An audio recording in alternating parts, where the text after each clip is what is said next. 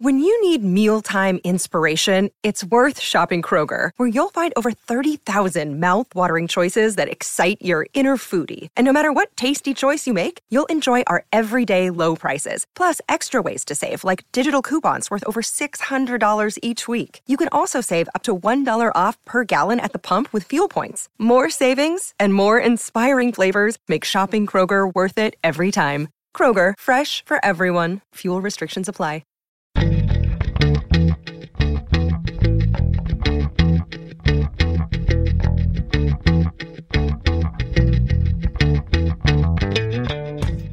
You're listening to All the Books, a weekly show of recommendations and enthusiasm regarding the week's new book releases. This is episode 286, and today we are talking about books being released on November 17th, 2020, and more. I'm Liberty Hardy, here with Tirzah Price, and we're coming to you from BookRiot.com. Tirzah, uh, hello! Hi, how are you this week? It's been a week, but Yes, it's getting better. good. Yes, I hear that. November kind of started with like, you know, a cloud sort of hanging over, and now things are starting to look up, hopefully. Yeah, there's a lot of other stuff going on here at my house. So, sick cats and, you know, broken appliances, and it's just been a week. You and I actually commiserated for quite some time before we started recording. Sometimes you just have to get it out Yeah. so we can then like be like, okay, but books, yay, we're so excited about books, which we are. Yeah. And, you know, we both got married during a pandemic. So, that was fun to talk about. It's been a time. Yeah. so now we're going to talk about books, which is my favorite thing to talk about, and I will always talk about. Actually, before we do that, we're going to hear from a sponsor. Today's episode is brought to you by Steve Aoki's Hero Quest at your local bookstore or online at heroquest.com and catch Steve live on the Heavenly Hell Tour. Hero Quest is a graphic novel that is the story of a genetically augmented metahuman named Hero who travels into the multiverse 400 years into the future to save Earth from a disaster it cannot avoid. It has everything from mutants to robots to zombies to aliens, witches, and more. It's a quest for 10 rings of tremendous power from 10 different worlds that will be needed to save our world from certain disaster. It's an epic journey that will require the hero, named Hero, to be cursed to save the lives of billions on Earth. It's a story of heroism, wonder, betrayal, and finally, revelation. This is the hero's journey. This is Hero's quest. So, the story was imagined by the mind of Steve Aoki and written by New York Times bestselling author Jim Krueger and Steve Aoki. So, uh, make sure to check it out. And this episode comes thanks again to Steve Aoki's Hero Quest at your local bookstore or online at heroquest.com and catch Steve live on the Heavenly Hell Tour. Today's episode is brought to you by Entangled Publishing's Red Tower Books, publisher of the smash hit Fourth Wing. You'll only cross these blades once in a page turning new tale of revenge, strategy, and so many lies. Bestselling Red Tower Books is releasing its next irresistible read that will capture your imagination and keep you guessing until the end. Mai Corland's Five Broken Blades tells an intricate, high stakes tale of five total strangers united in a plot that will test their strength, wits, and courage. Each has their reasons, all have secrets. But while it's easy to portray a stranger, it's not so simple to stab a friend or a lover, okay, in the back. Now these five blades must choose between vengeance and one another. Pick up Five Broken Blades by Mai Corland for a thrilling, adventurous tale filled with risk, romance, adventure, and oh, so many lies. The relationships in it are complex and nuanced and involve everything from friends to enemies, found and biological family, and lovers, and more. Thanks again to Entangled Publishing's Red Tower Books, publishers of the smash hit Fourth Wing, for sponsoring this episode. Okay, so it's that time. I am so excited. It is time, even though I know that I've already talked about this book like 400,000 times in other places, it is officially time for me to talk about my favorite book of the year. It is The Orchard by David Hopen. Just so good, so amazing. I'm sure that David Hopen is tired of people comparing it to The Secret History because it has some similarities and that's what hooked me. So you have to like think like, well, you need something to get you to pick it up. You know, so let's get that out of the way right now. Yes, it has some similarities to The Secret History. I read The Secret History every year since it came out. That's 28 times now for those of you playing along at home. And this is the first time I have read a book that was compared to The Secret History that I found worthy of the comparison. Like, that's how good it is. But now we're done talking about The Secret History because this is an amazing novel on its own. It's about a young man named Ari Eden. He is a teenager. He lives in ultra Orthodox Brooklyn with his parents. He's an only child. Basically, all he does is study and go to school and go to church and just talk to his dad about religion and talk at school about religion. And he goes to an all boys school and he doesn't really, he doesn't really seem happy. He has some friends, but he doesn't really seem very happy with them. He's also a genius, like off the charts genius. And so now he's nearing the end of his schooling and his father gets a job in Miami and they move to this very affluent Miami suburb and he starts attending this very prestigious school and he makes friends with this group of students who are like the elite of the elite. I mean, everybody at the school is pretty fancy. Everybody at the school, their families are super rich. Ari's family just happens to live in like a modest home across from like the richest family in town. And the son of that family is really great guy. He really likes Ari. He invites him to be a part of their little clique. So, like I said, he's part of like this group of elite students. And they like to do things like drink and do drugs and pull pranks and hang out with girls. Like this is all new for Ari. You know, he goes to school with girls and he develops an interest in one of the one of the students at the school. His parents are not happy about this. Understandably, like he's changed. They don't know about everything that he's doing, you know, but he's kind of having fun. And for like the first time, he's enjoying himself and he's thinking about the future and he's in love and he's realizing like I had no idea like what I wanted to do when I got out of school and now maybe he wants to go to college and he's also like very interested in you know his classmates like what they're doing and he has this there's this one guy in their group who has like this very intense personality and he's severely troubled and he's kind of leading him, Ari and the rest of the guys down like some some questionable paths. Like they're getting into a lot of trouble. And so their rabbi takes them on as like a study group and they sit each week and discuss religion with their rabbi and you know god is there a god? And, and just like all these like brilliant conversations. And it's kind of like what is ari going to do with his life you know and, and is he going to continue following this group and get into more trouble or is he going to you know go to college or what's what's going to happen with ari I just I fell into this book and did not come up for air until I was finished. I loved it so much. It's enchanting, it's interesting, it's so so smart. The discussions of like God and the universe, they are so smart, like way smarter than I could possibly understand. But, you know, I do have the enthusiasm to talk about it even if like some of it probably went over my head. I loved this book and I desperately await what it is that he's going to do next because this novel is just fantastic. And it's called The Orchard, and it's by David Hopen. You've talked about this book so much over the last like couple of months that I've actually like gone to recommend it a few times and then I'm like, oh wait, it's not out yet. But yay, now it's out. So I can recommend it. yes, I'm so excited. That's awesome. All right, so my first pick is These Violent Delights by Chloe Gong. And I cannot think of this title without thinking of Westworld, um, because this these violent delights um, have violent ends is a line from Shakespeare that's often repeated in that show, and it's this title, and it's really um, a great title for this book, and it is a Romeo and Juliet retelling set in 1926 Shanghai. And when I first heard that pitch, I was like, "Yes, give it to me."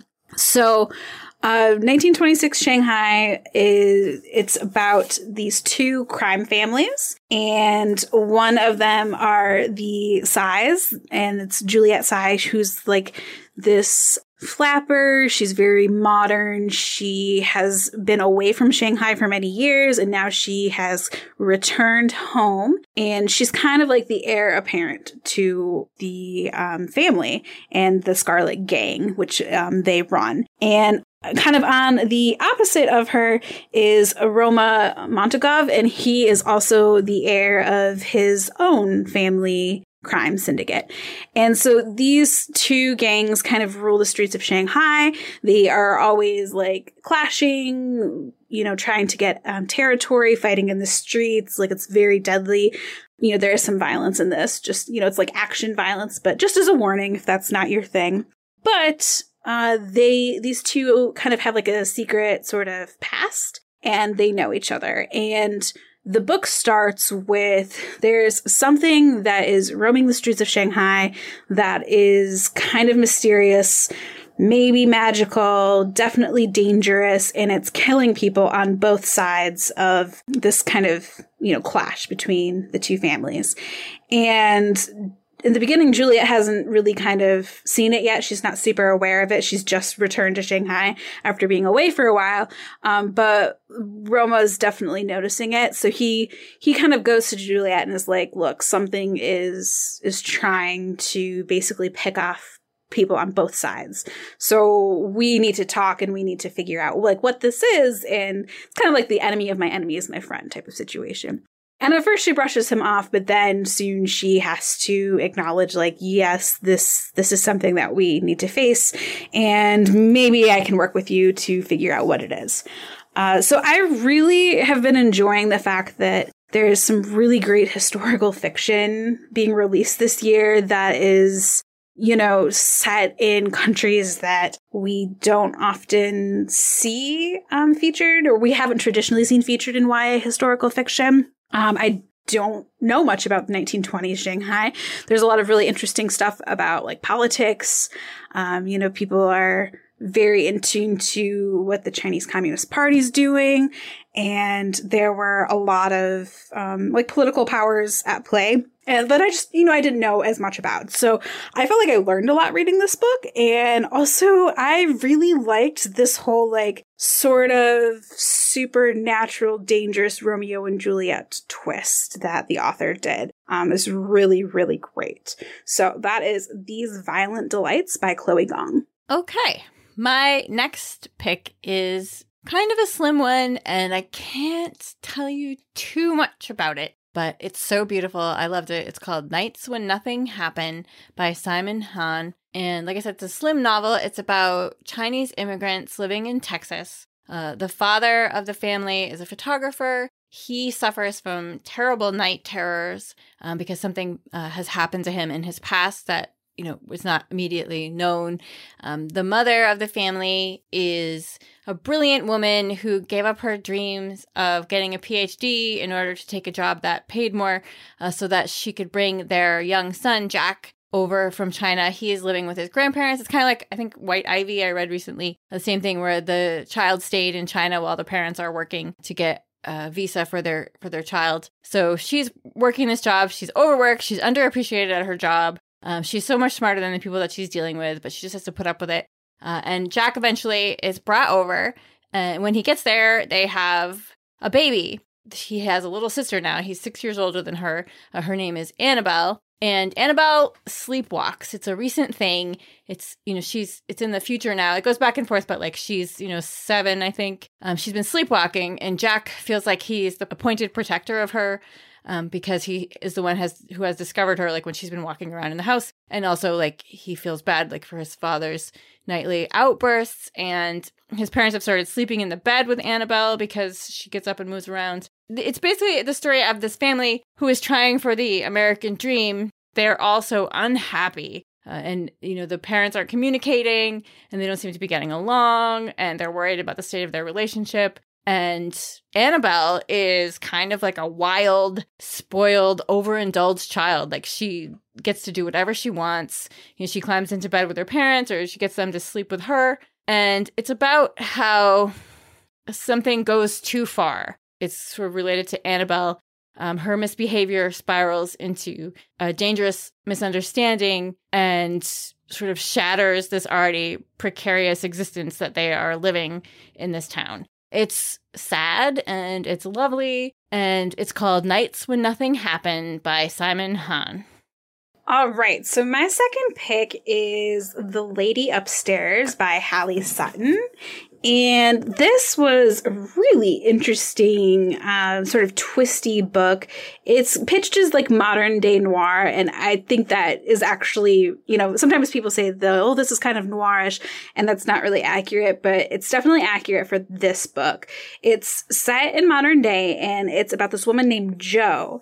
And Jo basically makes a living by blackmailing really yucky, bad men, like men who are, you know, sexual harassers or even, um, you know, abusive. And she has like this entire setup where she works with her friend Lou, and they both report to this kind of shadowy figure known as the lady upstairs. And the lady upstairs really like calls all the shots and usually finds them marks, and she has you know, extensive connections. And Jo has never met the lady upstairs, although she knows that Lou um, knows who she is and communicates with her more.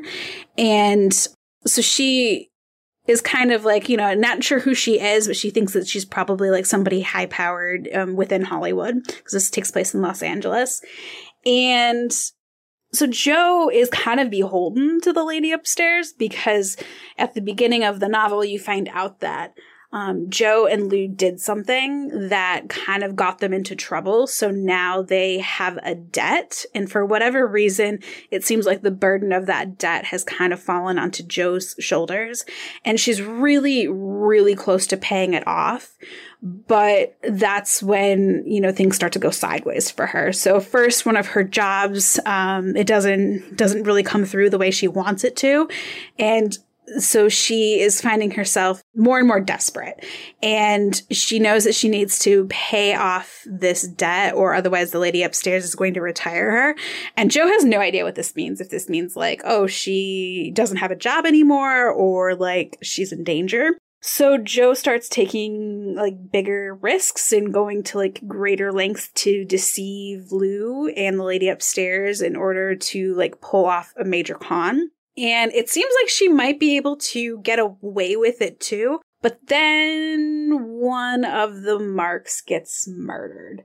And that's when Jo is like in serious trouble. So I really liked this because it it feels like it's very thrilling. It's kind of like, you know, got that Me Too edge, um, where they are totally just you know making life miserable for these horrible men who really do deserve it. Um and it's got a lot of like heists and cons which i'm always very impressed by these types of books because i don't think i have the imagination to come up with these plots. Um so that is the lady upstairs by halley sutton. That reminded me that i watched a trailer at the beginning of the year for a Carey Mulligan movie called A Promising Young Woman that looked so intense and good. Uh, and of course, forgetting that there's a pandemic now. So I guess it was pushed to next year. And I really want to watch it now. So maybe I'll read that book. Yes, read the book. I'm really sad for all of like the great, you know, content that's been pushed because of the pandemic, but yeah, this sounds like it might might tide you over until then. Yeah, it's going to be awesome. And just googling it now, they just released the soundtrack yesterday. Look at how timely I am. Ooh. Who knew? nice. so, now for something completely different. My next pick includes pirates and magic. Ooh. Hooray! Two great tastes that taste great together. It is The Bright and Breaking Sea by Chloe Neill. Now, I know that Chloe Neill has other books, and just from peeking at Goodreads, Chloe Neill has some very rabid fans, but I have not read any other books by Chloe Neill, so I can only speak to this one. And I loved it. It is pirates and magic set in a Napoleonic like time period in not really the world country. I don't know. The, the hard thing about reading this one was that it talks about like the travel on the ships a lot, but the maps were not included because it's a galley. So I just had to like imagine in my head like where these places are. But it is about the brilliant and talented Captain Kit Brightling, who is one of the only women captains in Queen Charlotte's fleet. Kit is really good at what she does. She knows how to handle a ship, she knows how to handle her crew, and she's also someone who can perform magic. Uh, she does her, her magic with water. She can use the sea to her advantage, which helps like make her ship go faster, which helps her find other ships out there in the ocean. You know, she can sort of like reach down into the sea with her magic and feel where things are or make the boat go faster. And she's really cool. She's super cool. Now, the Queen, Queen Charlotte, uh, has a new mission for Kit Brightling. She wants her to go retrieve a spy, her own spy, who has fallen into enemy hands and has been trying to learn some things about the old emperor of Gallia, which is the country that they live in.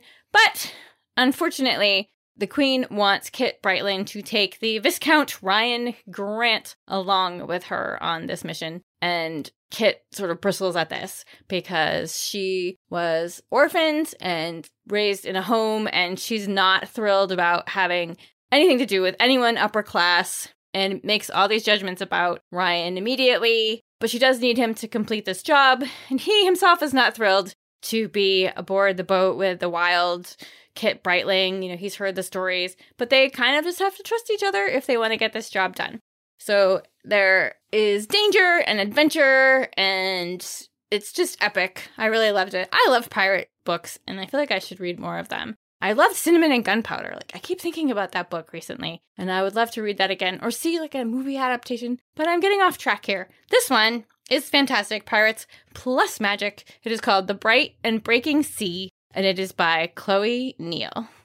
Okay, so my next pick is Super Fake Love Song by David Yoon. And David Yoon is um, the author of Frankly in Love, which was his first um, contemporary YA.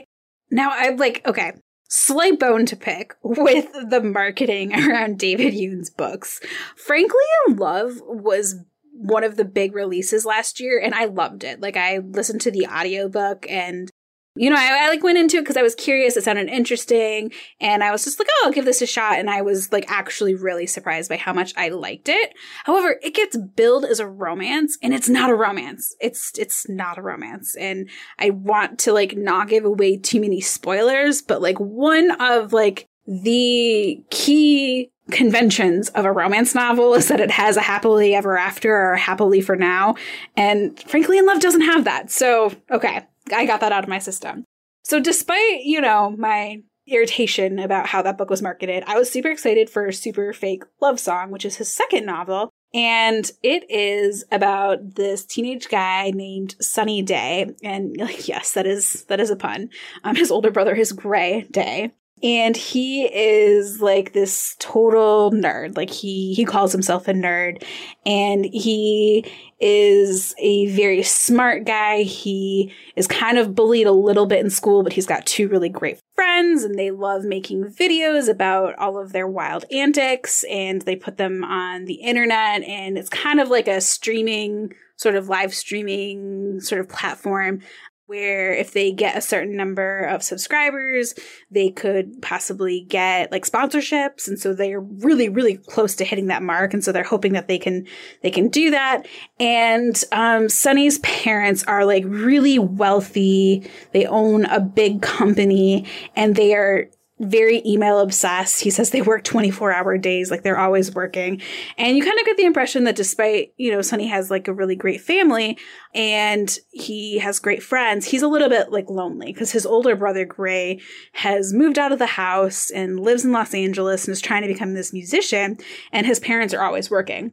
So, his parents have a colleague um, that comes to town um, from London, and he's going to be there for a little while. And he um, they bring their um, their teenage daughter named Cirrus, and so the parents kind of get together and they're like, "Sunny, you should show Cirrus around, um, you know, her new school, and kind of be her tour guide." And so Sunny's like, "Oh, okay," and it's a little bit like awkward being thrown together like this, but what ends up happening is that Sunny kind of has a major crush on Cirrus. She's very pretty, um, she's very cool, and he really likes her. So, pretty quickly in the beginning of the novel, Cirrus mistakes Sunny's older brother's bedroom for Sunny's. And it's like a bedroom full of like guitars and vinyl records and music. And she's all like, Oh my goodness, you're, you know, a big music fan. Do you play?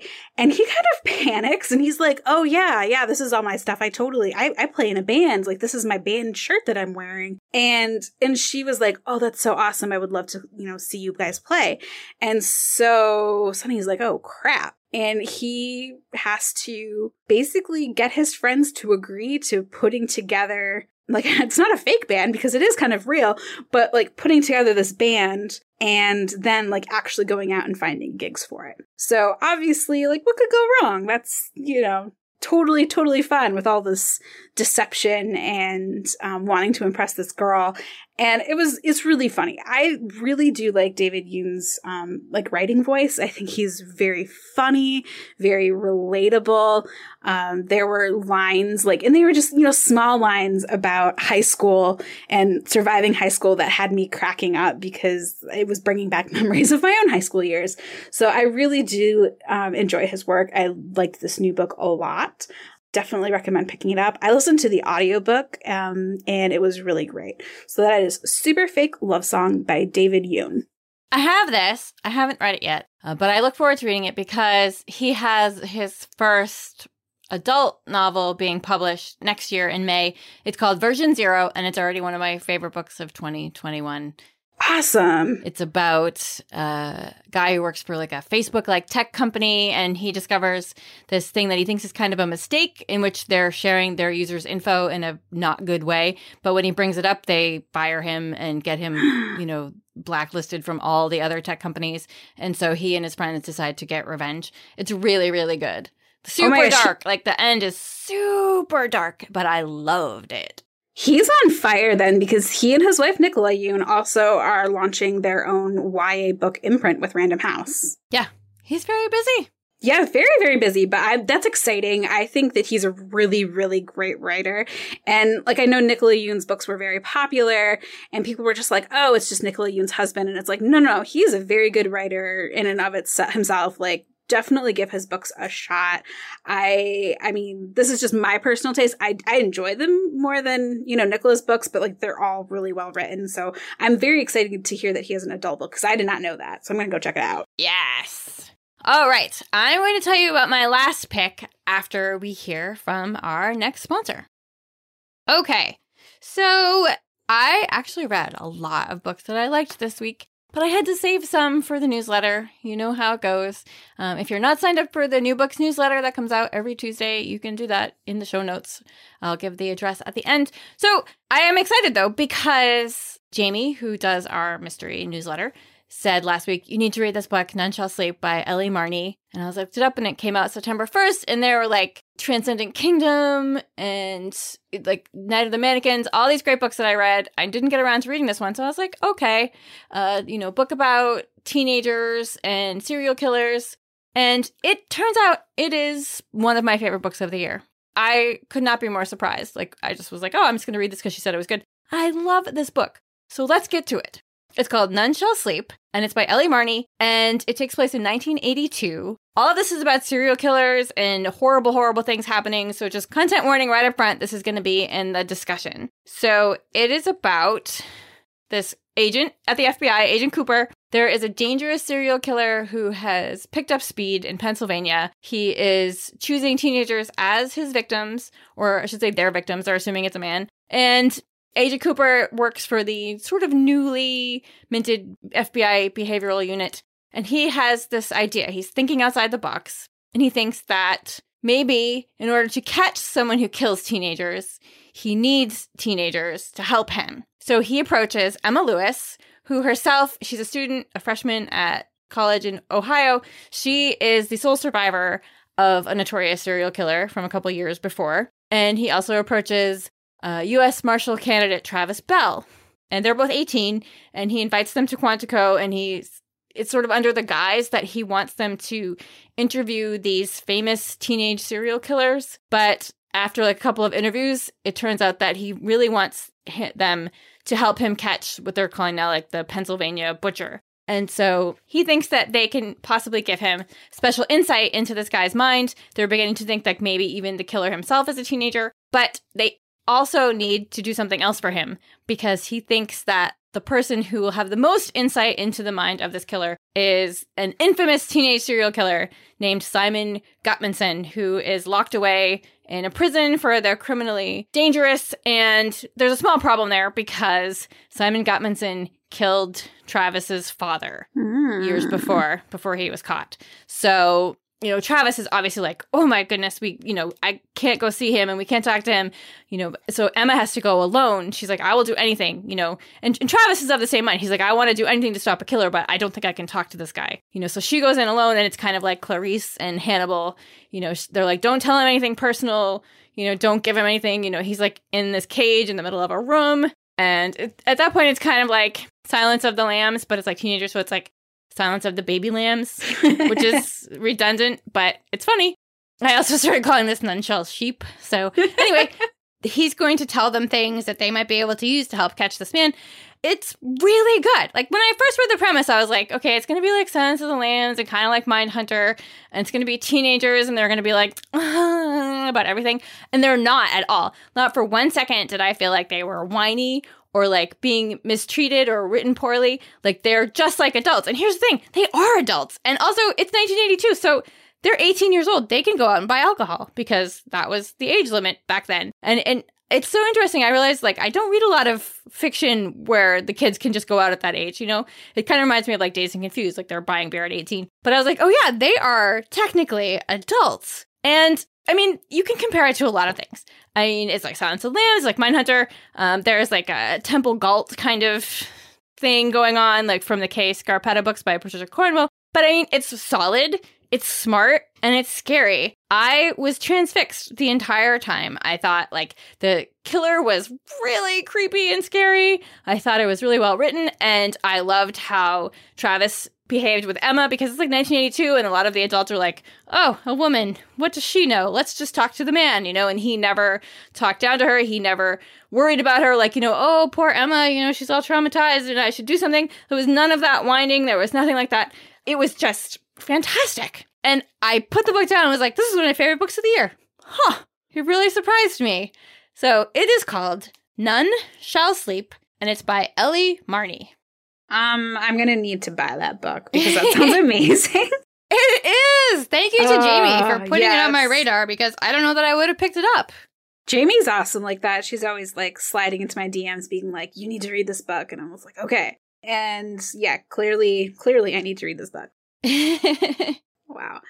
Okay, so my final book that I'm going to talk about is actually one um, I did not get to, but I'm really excited to get to. It was kind of like this wild sort of, um, I don't know, like you know the USPS is is kind of on the struggle bus right now, and this book did not come in time, and I imagine that it's probably like you know sitting all sad and alone in some USPS distribution center that is nowhere between where I am and where it originally started because that seems to be the way that mail goes these days. But really excited to read it. It is I Want to Be Where the Normal People Are by Rachel Bloom. If that name sounds familiar to you, Rachel Bloom is the co creator and the star of the TV show Crazy Ex Girlfriend, which is a hysterical TV show. I love that show so much. Um, it does a really great job of like deconstructing like the the crazy woman sort of stereotype and the crazy ex-girlfriend stereotypes. And it's also hysterical and it's musical.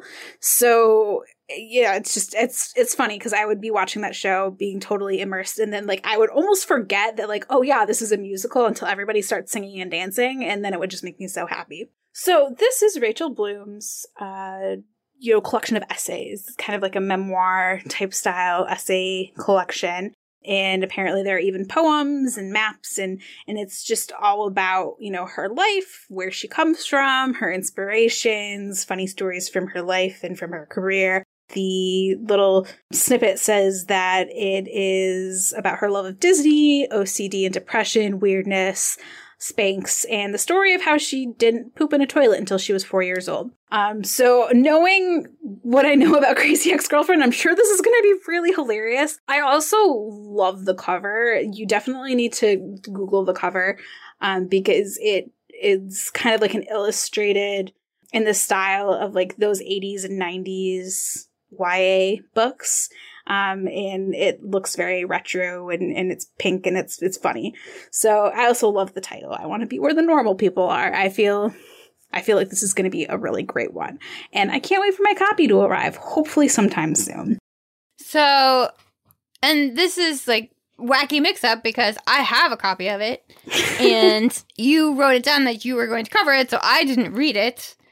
And uh, you didn't get yours. And um, so neither of us have read this, but hopefully it'll be good. I I really I think Rachel Bloom's really funny, and I I think she's kind of self deprecating. I remember watching um, a musical skit she wrote trying to get people to vote. And she was kind of like, You probably don't know who I am, but I bet you know who these people are. And then she had like a bunch of famous people singing, and it was really great. I watched, I think, the first two seasons of Crazy Ex Girlfriend. I didn't watch past that, but I do sing Santa Anta. Santa Anta? That's not the word. I do sing Santa Ana Winds all the time. That's like one of my favorite yes. songs. It's That's just so ridiculous. Funny. And I absolutely like, I don't know who the actor is who plays the Santa Ana Winds. He's like the Santa Ana Winds personified in the show, but I love that song. Love it. I love that song too. My other favorite song is I have friends. I totally have friends. Um, I sometimes yeah. feel like singing that song because you know, she's singing that as like she's trying to convince herself that she really does have friends. And sometimes that's how I feel about 2020 because I haven't seen my friends in person. and it's like, oh, yeah, I yeah. totally have friends. I definitely have friends. So, uh, yeah, this is really, this is really great. I actually, uh, you know, I was talking with you, I realized I did make it past season two, but I don't think I've actually finished the show. And it's not because I wasn't enjoying it. I probably just stopped my subscription of whatever services it was on, and now I feel like I need to go back and finish. You know, I never saw Frozen like when it came out, and mm-hmm. so when I watched that show, I didn't realize that uh, Santino Fontana was one of the voices from Frozen until my niece was much older and she had me watch it with her, and I was like. Why oh. does that oh. voice sound familiar? And then I looked it up and I was like, oh, it's Greg. Although I guess he left the show to do like the sequel to Frozen and someone else took over. Yeah, he he leaves for like a significant gap and then yeah, they couldn't get him back and and the way they kind of like and this is how I like how self-aware the show is cuz they know that they're bringing in a different actor and so they they do kind of play up with that and they spin it in a fun way. So, yeah. But he's good in it. I always get thrown like when they change actors in roles. It takes me right out of it. I'm like, "What?" I know, I know. I like. I really liked Sense8, and they replaced one of like the eight main characters for season two, and it took me a while to kind of get over, you know, and get used to the new new character or new actor playing the character. Can you imagine like talking to somebody from like the 1800s, the early 1900s, being like, we watch these things and where people are different people, and then they have other people be different people, and it makes us sad. like, I, I don't know. be like, what is the future? What's yeah. going on? I guess anything that's happening right now, if you tried to explain it to them, they'd be like, what? But it's just like, I just think like, ah, strange problems. I don't like the new person who's playing the fake person. Yeah. Anyway, those are our new books. Yay. What are you going to read next? I think I'm going to read The Care and Feeding of Waspish Widows by Olivia Waite, which is nice. a romance novel and it's like one of the very very very few um you know female female romance novels that are like actually put out by a big publisher.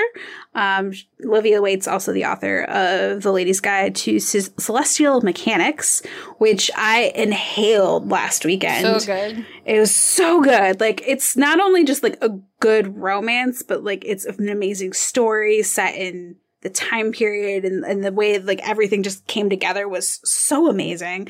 Um, so this is uh, her second book, and it has such an unfortunate cover. Like I, I can't stand the cover, but oh, um, no. I'm I I love. I, I feel like it might like actually damage this book's prospects because the cover is really bad in my opinion, and I know a lot of rioters agree with me but I, the first book was so good i was like of course i'm going to read it. So i hope people do give it a shot because i think she's a great great writer and i'm excited to read this. So that's probably what's going to be this weekend. Cool. I just got we had a little real estate problem the unheralded story of native americans and comedy by cliff nesteroff who vice calls the human encyclopedia of comedy. And it has a quote on the front that it is a remarkable book uh, says steve martin so I'm Hmm. going to read that, I think. Yeah, I need to read more nonfiction. I did not get much nonfiction in this year, I feel, compared to fiction. I think that's my problem every year, and I probably say the same thing every year, but it's the truth. I don't know. I just like made up stuff, I guess. I do too, and it's only been within the last couple of years that I've really gotten into nonfiction. And I think this Mhm. year I've probably read more nonfiction than I ever have in the past, but I don't read nearly as much compared to fiction. Yeah, I'm gonna have to. Maybe that'll be my goal for next year. I try to set goals. I hardly ever follow them. I'm like, I'm gonna read all of Kurt Vonnegut's novels again, and all of Agatha Christie's, and it's totally unreasonable. You know, Uh, I'm gonna read all of my backlist. it's like what? That that's not going to happen. Uh, to read all of Agatha Christie's books in a single year would be quite a feat. Although I say that, and I gave my mom like fifty Agatha Christie books like two months ago, and I think she's she's done with like you know three fifths of them. So they're easy reads, but They are, yeah. Yeah. And I've done it three times. I did it when I was eight. I did it when I was 19, and I did it when I was 32. So I c- you can be done. It can't be done. Yes. All right. Well, that's giving me hope. You got to put a lot of other stuff aside. Yeah, that's always a problem. Decisions. Yeah. Well, we talked about books, and I, I'm like just chatting with you now, and I'm like, were we doing something? Oh, yeah, we're recording a show. it's that kind of year, 2020 brain. Yes, that's right. We have we have listeners. It's great. yes, they and they are great, and I appreciate them so much. Uh, I heard from a couple of them this week, and I want to say hi to August, uh, if August is listening, and to Nicole, who thinks I should listen to or I should read Pride and Prejudice, which I still have not read. really? I know. I know. I just said that to you as I'm saying it. I'm like, oh no, because you have a Pride and Prejudice mystery series coming. no, it's it's like no shame. Like I never want to like shame people for not reading something. I just think it's surprising because you are so well read. I don't know. I don't know how it happened. I did. I've read Sense and Sensibility. I've read one Jane Austen. Um, Pride and Prejudice is is I think more engaging than Sense and Sensibility. Like I do like them both, Well, it's definitely her most famous. but you know, Sense and Sensibility was her first published novel, and it, it, in some ways it feels like that. Um, but Pride and Prejudice, I don't know. For many years, I liked I liked the story more than I actually liked reading it. But when I reread it a couple of years ago, I was like, "This is so funny," and it took me reading it like three times to be like, "Oh my god, it's hilarious." But yeah, I recommend it. I just feel so much pressure. No, don't feel pressure. Like, what if I don't like it? Well, that's okay. I'm gonna read your books. Very excited. Pride and Prejudice and Premeditation. Oh, thanks. We'll do a little plug for it right now. Tirzah's is book coming in March. March. March. Yes. And it has a new cover, and it's amazing. She had it done so that it would match my new office chair, which is lime green. You did that on purpose, right? Just for you. Listen, this has to match Liberty's new office chair. I'm very excited to see it match your new office chair. Because of COVID, I didn't get advance copies, so I still have not like held it in my hands. But I did find out that it went to press, so I'm like very excited to actually actually hold it. But yes, it'll be out in March. So yay, something to look forward to. I am also excited about being an adult and getting a lime green office chair. That's awesome. I was like, why would I pick a plain colored one when I could have one that you can see from space? Like, psh, makes sense to me. It'll totally offset your like hot pink one too. It's true. Yeah. Yeah. So now the cats each have like a fluorescent chair to sit in in my office and they don't have to fight over the other one. Um, so our- is, we are way off track now, but it was fun. So I'm Yes. going to cut us off. I'm going to say thank you to our sponsors. Thank you to our awesome audio editor, Jen Zink, who has to do a lot of work today.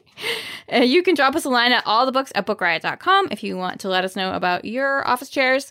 You can find us online, Tirzah Hangs Out, on Twitter and Instagram at Tirzah Price. That's T I R Z A H P R I C E. Another person with a Z in their name. I think I was just talking about these last week. I just am jealous. I don't know why I'm so jealous of the letter Z. If you want to give us a treat, you can go to Apple Podcasts and leave a rating or review. It helps other book lovers to find us. And as much as we would love to tell you about more books today, we just don't have the time, but you can read about more titles out now in the show notes at bookriot.com slash all the books, as well as find a link to our weekly new books newsletter, in which I will talk about more books out this week that I love.